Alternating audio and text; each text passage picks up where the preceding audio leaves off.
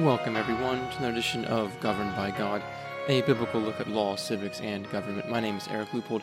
Thank you for joining me on today's episode.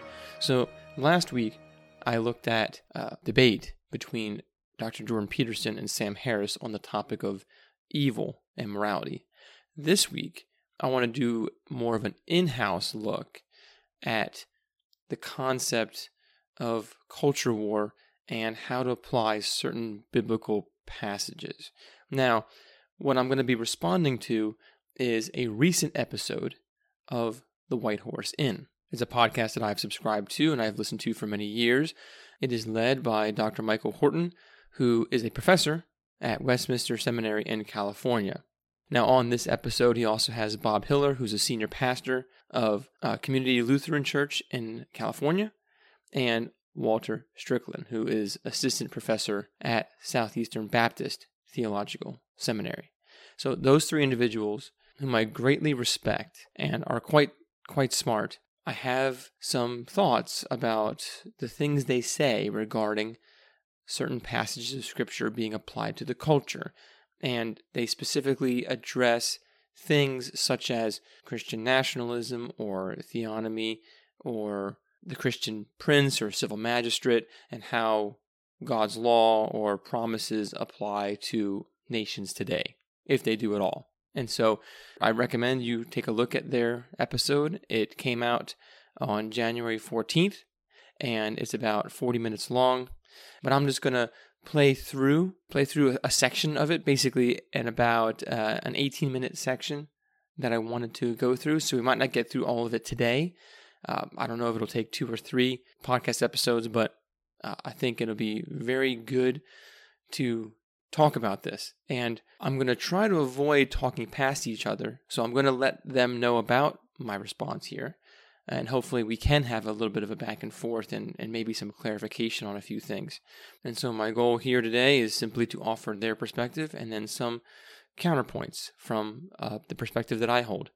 And so, with that, I wanted to just go ahead and dive right in. So we're going to start at uh, basically four minutes in when they're really getting into the first passage that they want to look at. So let's go ahead and begin.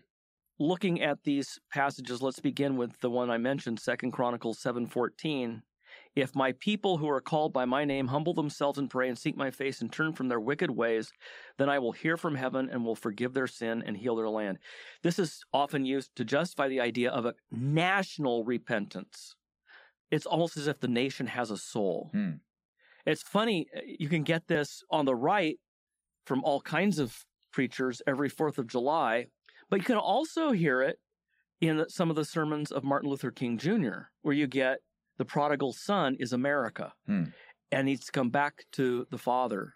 It's interesting how in American preaching, it goes so deep and it's so long, it's so much a part of the American civil religion of all Americans, of all preaching, it seems, across the board, that passages like this are taken to mean if a nation, any nation, especially God's favored nation, claims this verse, it can be God's covenant people. And what is the problem in interpreting that verse that way? All right, I want to stop there because he said a few things that I don't necessarily agree with. There are some things I do agree with. Okay. Um, we have to always be careful in taking a passage and doing a name it, claim it kind of thing. We struggle with this as individuals. Many of the passages, there's some from uh, from Jeremiah, uh, coffee cup verses, there's the I can do all things through Christ who gives me strength. That's often misapplied in a lot of ways. So, and this is particularly true with the Old Testament as well. And so, really, a lot of this does come down to how one applies and interprets an Old Testament text. Now, we'll get into this more later, but what I would begin saying is when you look at a text of the Old Testament and it says something like, my people, this is where you have to look at the different covenants that we live in. So, obviously, under the Old Covenant, my people refers to the covenant people of Israel. Now, God's people have since become a little different under the New Covenant. It now includes Jews and Gentiles who are united in Christ. That is the people of God today. And when it comes to any covenant, there's always a people, a land, and a God. All right. And the question is always going to be which one is it? So God's people were a specific people in a specific land with him as their God. All right. So in that application, Second Chronicles 7:14, King Solomon's dedication of the temple and his uh, his prayer to the Lord that applied certainly to the people of Israel living at that time.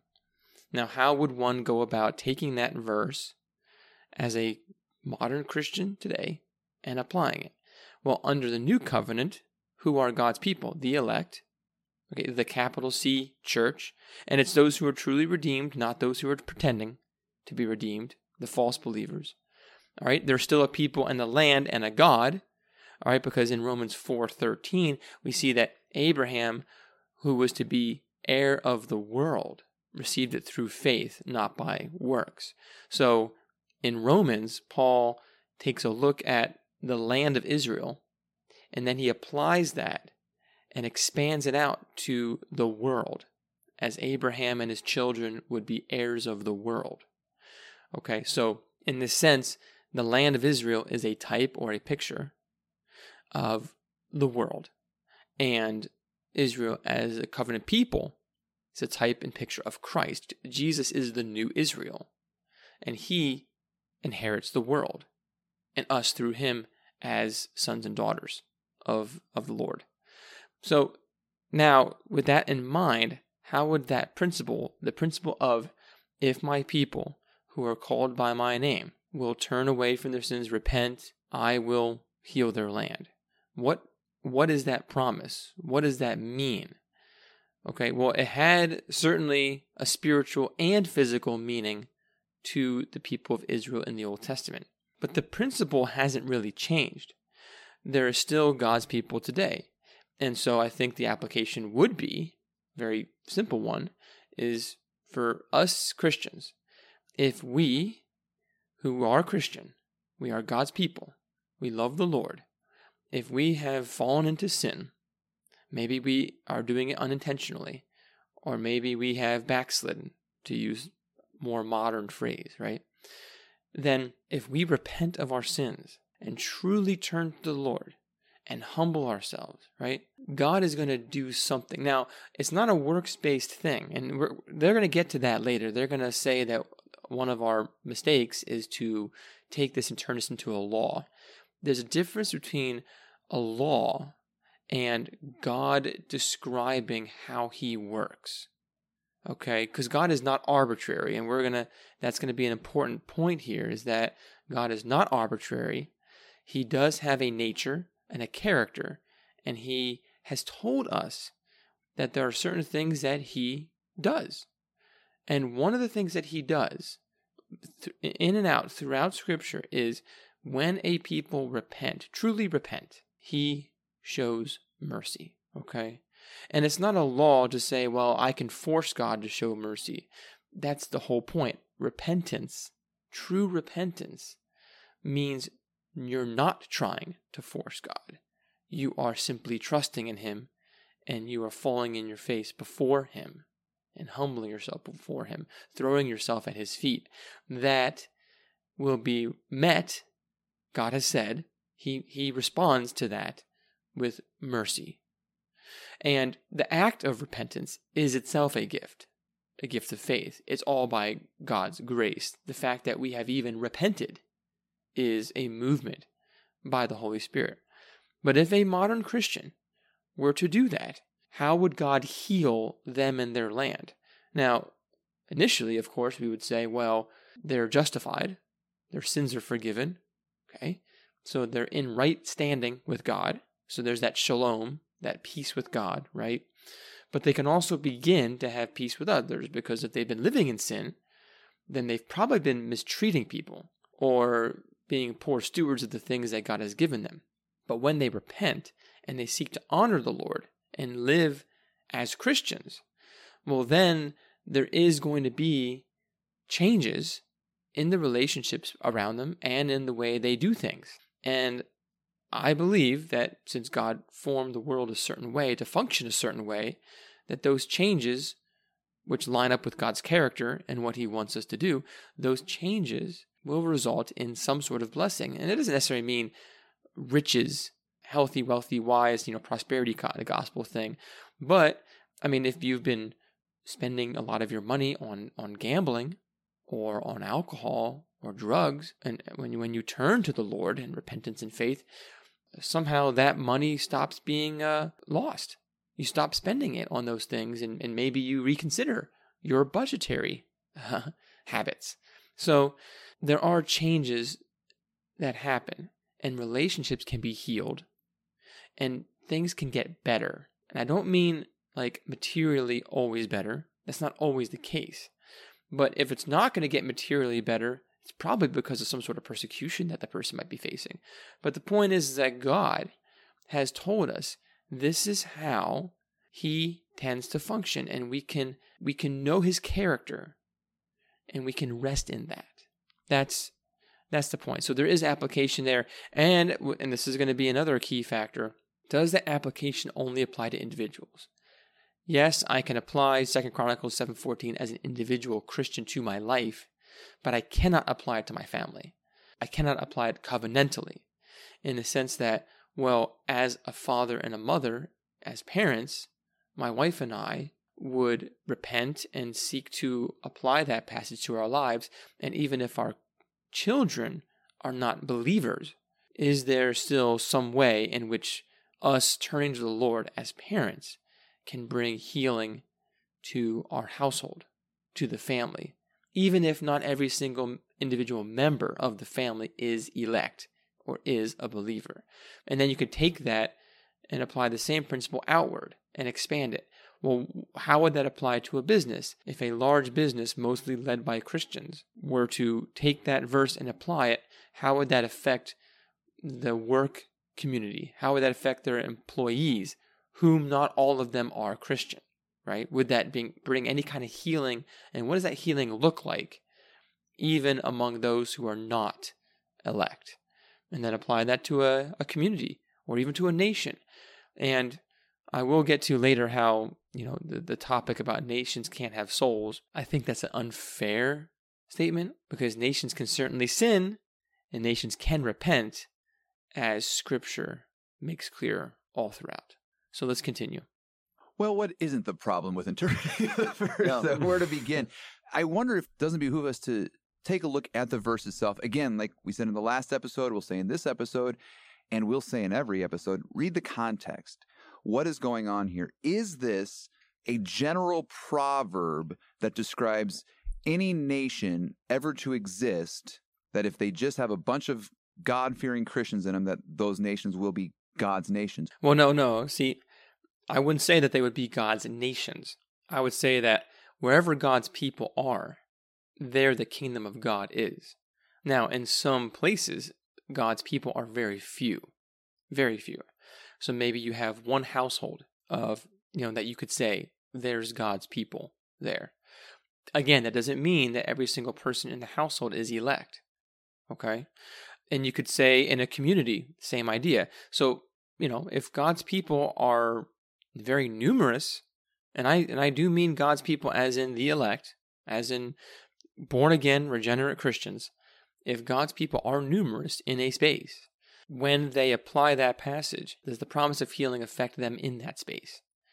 Okay, or or must it always be individual? And you cannot apply that verse in any corporate setting. And it's not meant to be a, a proverb per se. It is um, a promise. And a promise is not a law. You can't make God do it.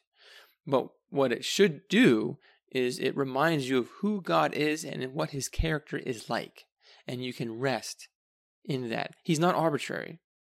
Uh, and I'm going to mention this right now, but uh, we have to understand that in Islam, God or Allah is arbitrary. Okay, you could do everything right and still go to hellfire. Or you could even do everything wrong for most of your life, die in jihad, and you go to heaven. So there's an arbitrariness in some sense regarding Allah. Um, you can't really ever constrain him, quote unquote, constrain him, because he is pure power. and power in that sense must be arbitrary uh, for it to be truly free power. But the God of the Bible, our God, is not like that. And he even says he cannot lie. There are certain things that God cannot do, not because he lacks power, but because it's not in his nature to do it. All right? So, recognizing God's nature and character and how he relates to his people, and the general trend is that if his people repent and God knows what true repentance looks like, he can tell the difference between fake and real repentance. So when I use the word repentance, I mean the real kind. So when God's people repent, or when any people repent, he responds to them in mercy. An example Nineveh and Jonah, where Jonah is preaching to the city of Nineveh, not just individuals, and as a city, it repents. Uh, so, would you say the city has a soul? Does Nineveh have a soul? Not in the same sense that a human has a soul, but Nineveh has sins, and Nineveh can repent, Nineveh can be damned, and Nineveh can be saved. And even Jesus will use that language in the New Testament when he chastises Capernaum and says, Well, it'll be better for Sodom and Gomorrah on the day of judgment than for you. If they had seen the things that you'd seen, they would have repented. And he's talking corporate language there. Sodom and Gomorrah were destroyed. And Jesus is bringing judgment and calling judgment upon Capernaum as a city, not just the individuals in it. Does that mean that every single individual in that city was damned to hell? No, it does not mean that. But it does mean something about what Capernaum is like. So let's continue on. Or does the verse have a very specific context in which it is spoken? And in this particular instance, this is in a context, a historical context with a very important role for the history of Israel. It's when Solomon, it's in Second Chronicles again, chapter 7, Solomon has built the temple to God in Israel. And he is calling the people there to dedicate the temple. And if we go back to verse 11 of Second Chronicles 7, this is what it says. Thus Solomon finished the house of the Lord and the king's house. All that Solomon had planned to do in the house of the Lord and in his own house he successfully accomplished. Then the Lord appeared to Solomon in the night and said to him, I have heard your prayer and have chosen this place for myself as a house of sacrifice. When I shut up the heavens so that there is no rain, or command the locust to devour the land, or send pestilence among my people, if my people, who are called by my name humble themselves and pray and seek my face and turn from their wicked ways, then I will hear from heaven and I will forgive their sins and heal their land. Now, notice this Solomon is being told by God, I have chosen Israel. You're my people. You've built this house for me, which I'm allowing you to do. I don't need houses. I'm doing pretty good up in heaven. Thanks for the vacation spot though. That's not that's not right. But he is saying like I don't need a house, but I promise, I'm putting my promise on this place. And it's my covenantal promise. The similar promise I made back in Leviticus when I told the people that if punishing them for breaking my covenant, if they turn to me in repentance, I will forgive them and I will heal the damage that has been done. So that is, again, 100% agree with everything he just said. Context is important. Understanding who the covenant people are is important. But one thing to also keep in mind is that when God spoke to Israel, he warned them not to do the things that the nations before them had done. And so that means that God does deal with nations and not just the nation of Israel. And I think we'll have to get into a discussion as to are nations in covenant with God at all? Okay. Or is it just the nation of Israel that, that God is in covenant with? Or could the other nations be said to be um, having broken covenant with God? But we, we have to understand that Israel uh, was told, don't be like the nations around you. It's for their sins that they're being cast out and vomited out of the land. And if you do them, you get cast out and you get vomited out of the land. And Israel is also supposed to be a light to the nations. In Deuteronomy chapter 4, Moses even says that you've been given such a wonderful law and and the people will around you will say, "Wow, look at their wise God and their wise law." Uh, Israel was supposed to be a an example, uh, a model for the nations around them, and that the nations through Israel Israel would kind of function as a mediator, but through Israel, those nations would come to the Lord. And that's why Jesus is the fulfillment of that. He is the new Israel in which people are brought back to God. That's important to keep in mind, but in general, I very much agree with what he's saying so far. So let's continue. He's saying you can look at this temple and remember that promise that I am making. I'm attaching my promise to the temple. I will be present here. That's what he's saying. He's not giving a general rule for every land that exists from here on out. Well, okay. That's not, I would not entirely agree with that. He was not giving as a general rule for every land throughout. It depends on where God's people are. Again, I would say God's people inherit the world, as Paul said in Romans 4. The children of Abraham are heirs of the world, and God's people are, are, are a kingdom that is growing. And as Daniel talks about, the small stone, not made of human hands, it is smashing all the mountains and growing up and filling the whole earth. Jesus talks about yeast going through a whole loaf, where he talks about a mustard seed that grows and becomes a, a very large tree. So the whole point, though, is that wherever God's people are, there the kingdom of God is, where the Spirit of God dwells. Okay, and it's so it's still it's still a land of people and a God. It still is that. Okay, and and all spaces in that sense are being made sacred in that sense.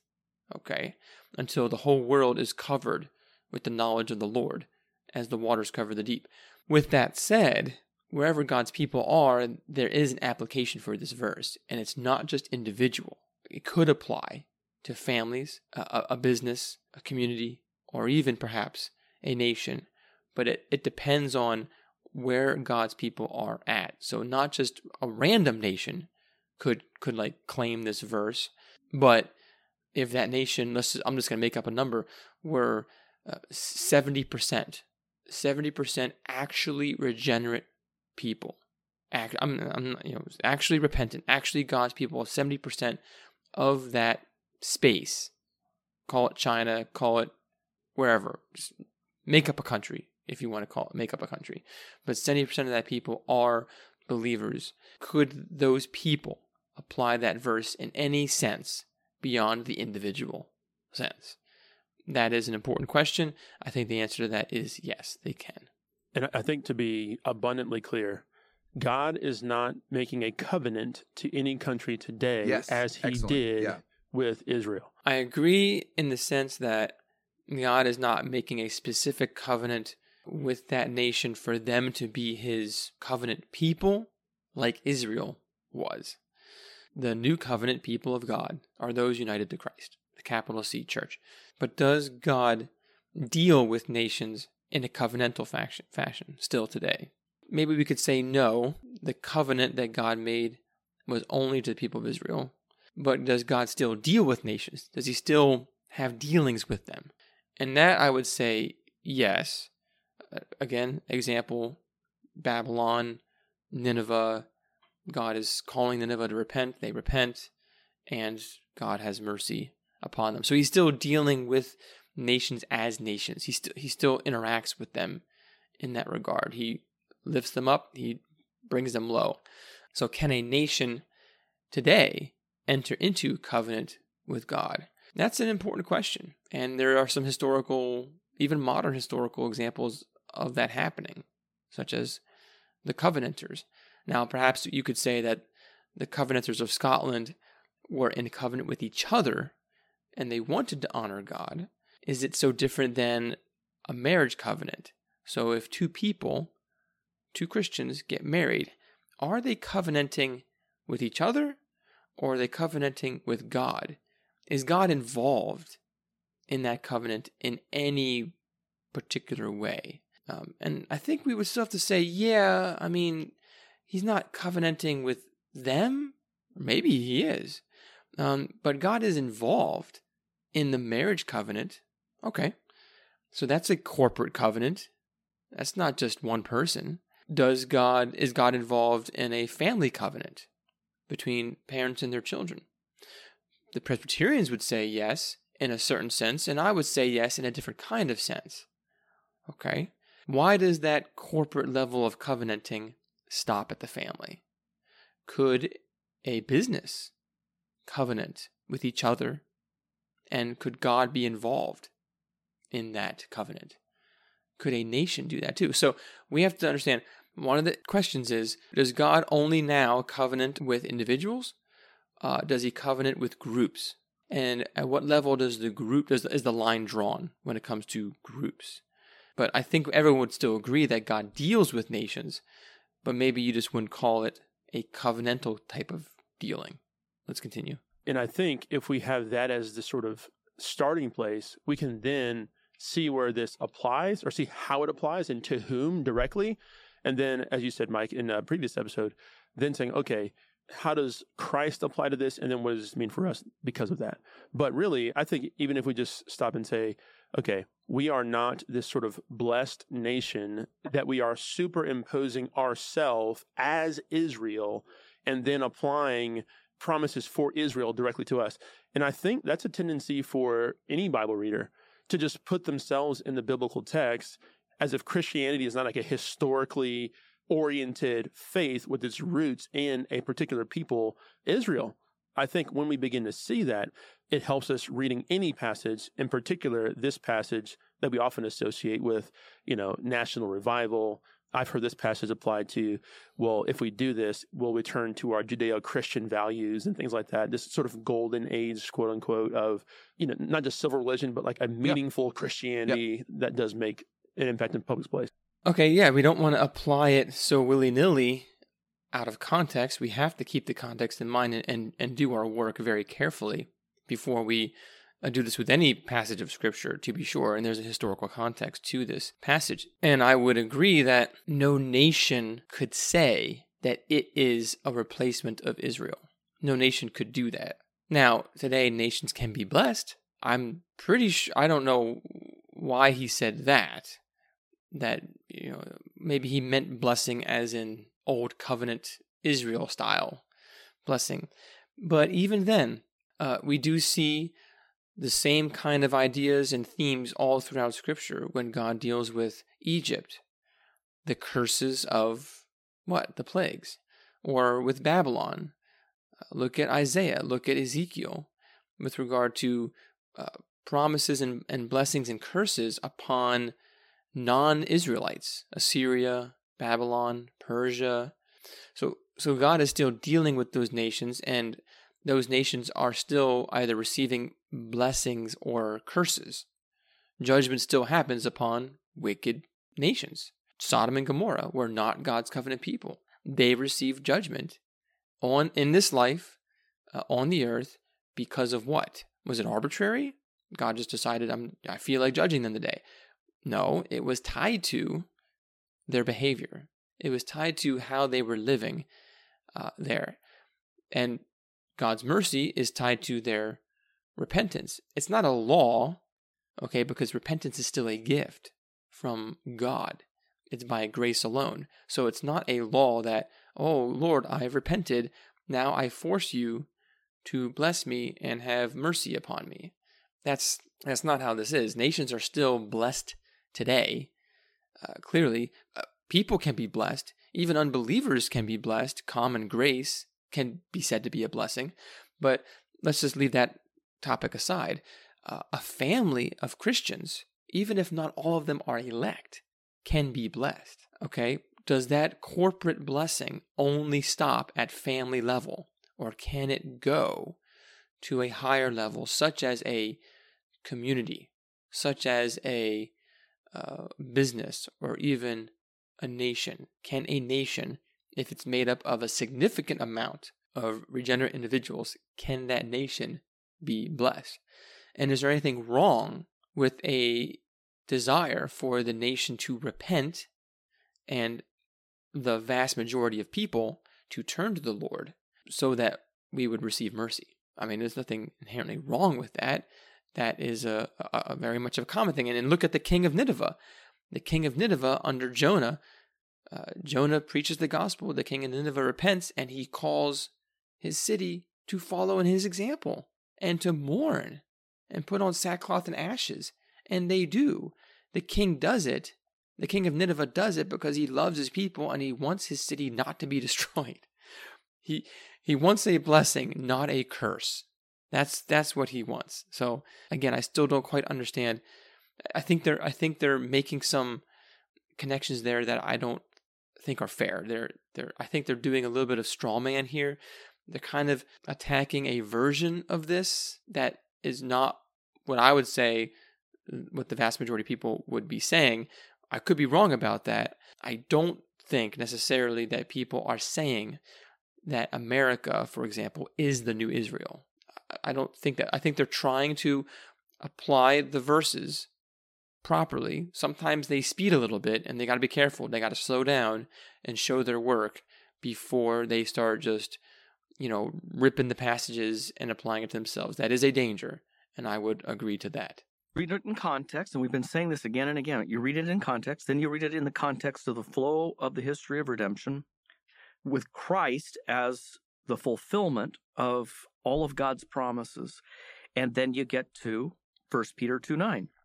But you are a chosen race, a royal priesthood, a holy nation, a people for his own possession, that you may proclaim the excellencies of him who called you out of darkness, Egypt, into his marvelous light, Canaan all of this, that whole verse, that is back to Deuteronomy. The language of if you, it's conditional. If you follow my my rules, my regulations, you follow my law, you follow this covenant that you swore at Mount Sinai, then you will be for me a chosen race, a royal priesthood, a holy nation, a people for my own possession.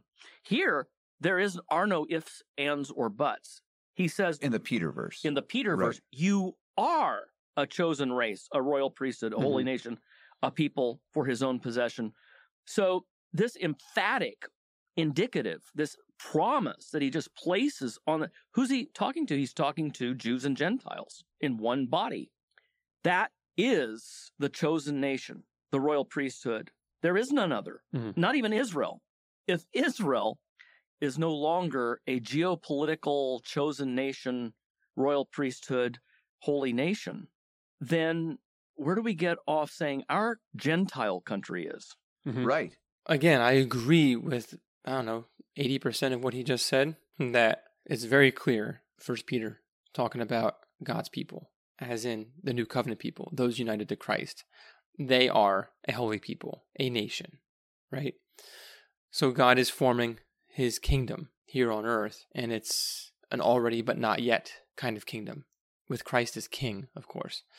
Now, in that sense, certainly no nation, no nation, not even, and I would agree with this, not even the current geopolitical secular nation of Israel can say, well, well, we are, we are God's covenant people in the sense that Old Testament Israel was God's covenant people. No, there's only one covenant people of God. It's made up of people from every tribe and tongue and that people forms a new nation. Now, at the same time, those people are scattered all over this world, and they have multiple labels, if you will, because they're God's people, but they're also, you know, in this township. They also live in this state. They also live in this nation. They also work at this corporation or whatever. They have this job. So we all have multiple identities, if you will. They're kind of nesting dolls. The, the core identity, the most important one, is our de- identity in Christ. But we have other identities like a pilot or an engineer or a teacher or a doctor, father, mother. You know, these are lots of different identities that we have. And as for my example, I am a Pennsylvanian. That's one of my identities because this is where God placed me. I'm also a Christian. That's my key and core identity is in Christ. I'm also an American. That's another one of my identities. So, where I am, where God's people are, is there any sense in which those people in that place and at that time can receive some kind of blessing because of their repentance? Is there any way that that happens? And I would say that that it does. So a nation per se like can't claim to be the new Israel, but a nation could say, we want people to repent, you know, we might get like a, a president perhaps that is a true Christian and calls all people to fasting and repentance and putting on sackcloth and ashes, right? And and calling for a, a week long repentance or just a whole whole time of repentance and, and, and fasting, right? And if that were to happen in a nation, would God do anything? Would he respond in some sense? And we would agree that that is not a law, it's not a work. And this is where I know that Dr. Horton here was saying, you know, the if passages of Deuteronomy, simply because something is an if doesn't mean it's a law in the same sense of works based salvation or works based justification or anything like that. I mean, because we can say this to any person if you repent and believe in Jesus Christ, you will be saved. So, is that a law? Well, no, it's not a law, it's descriptive. There's a proscriptive to it. You are called to repent and believe. All people are called to repent and believe. But it's true, it's a truth. If anyone repents and believes in Christ, they will be saved. But we recognize that those who do that have already been moved by the Holy Spirit. It was a gift.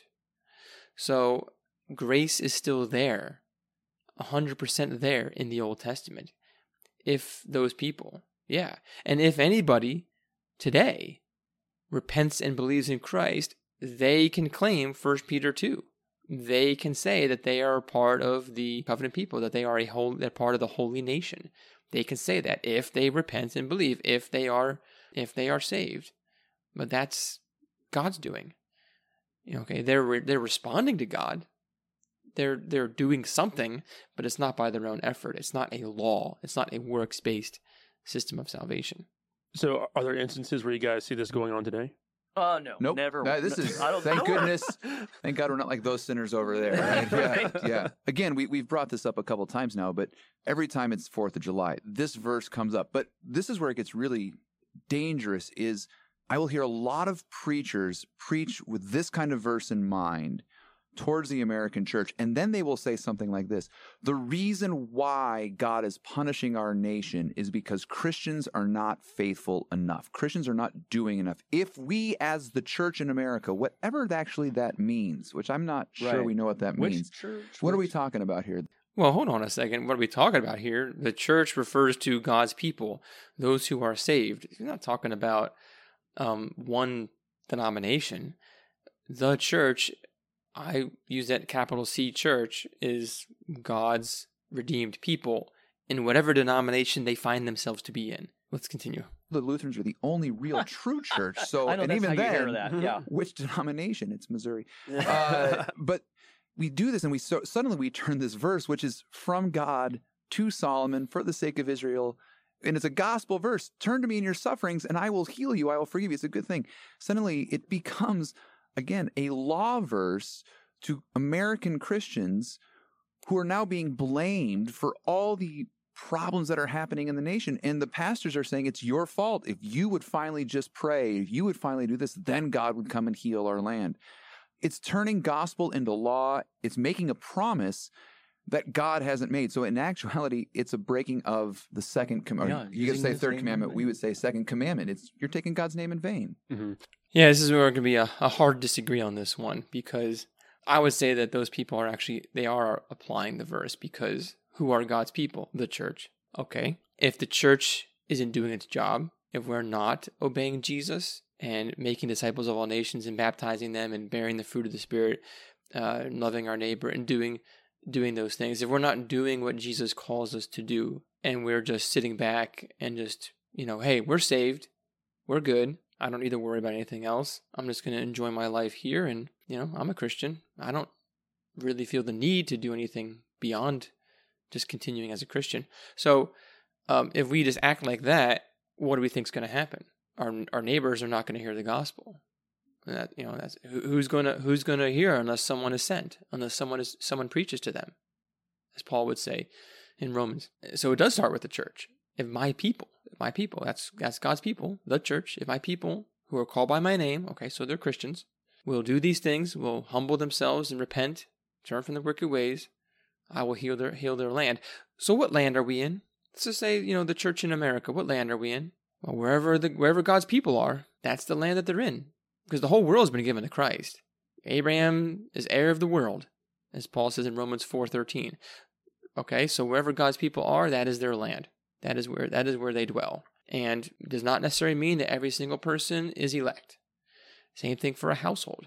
If, if, if fathers and mothers who are Christian are not doing their job, serving the Lord and leading their families well, it's going to have repercussions on their family, on their household. And so maybe fathers and mothers do need to hear hey, it begins in your home. What's going on in your home begins with you, fathers. Just like it began with Adam. God came to Adam and said, Where are you? Don't shirk responsibility, Christian fathers. It begins with you. So you need to um, lead your families well. And when you don't, clearly, you know, bad things can happen. Serpents can get inside. All right. And if parents and fathers and mothers do the right thing and, and what God calls them to do, there is mercy. There is blessing. It's not a law. It's it's God revealing his character and his nature. It is a promise, but we all know that it cannot be done apart from the Holy Spirit. It cannot be done outside of God's grace. There, you know, we can't make it happen. We can't just will ourselves to be better fathers. No, the only way to heal the household as parents is to throw ourselves at the feet of Christ. And then by the power of the Holy Spirit, we're going to we're going to seek to honor the Lord in all that we say and do in, in every area of our lives. And then that will overflow into our household. And even if not all of our sons and daughters are elect and regenerate, they will still receive common grace blessings because God's people are there. Because where God's people are is a blessing to those around them. Simple fact. I mean, people, and that's why is it that there are so many non Christians inside the church, lowercase c church? Because a lot of them get the blessing of a normal, a normal quote unquote place to live where people aren't crazy, okay? Where people are honest and they have honest dealings and they don't lie to you and they don't steal from you. There's common blessings there. So I, am going to stop for now. We're about halfway done um, so I, I probably have to knock out one or maybe two more episodes. I think this is a good place to stop. We'll continue here next time. I hope that this has been useful, helpful, and informative for you. And I encourage you to think of these things, reflect on them yourself, and, and try to figure out where do you land in all this and, and how does scripture apply. But I don't disagree with, with these guys entirely. I would say the vast majority I do agree with. But I think that maybe they're misunderstanding the other side or misrepresenting the other side. And that's why we're trying to have these kinds of conversations. So, with that, if you have any questions or comments or want to talk about this this episode, uh, please email me at the gbgpodcast at gmail.com or go to Governed by God on Instagram, Facebook, um, Twitter, and uh, contact me there. Uh, please share this show with, with friends, family, coworkers. Again, I think these are very important conversations, and we need to be having these conversations um, more often and not just ignore these topics. So until next time, then, take care and God bless.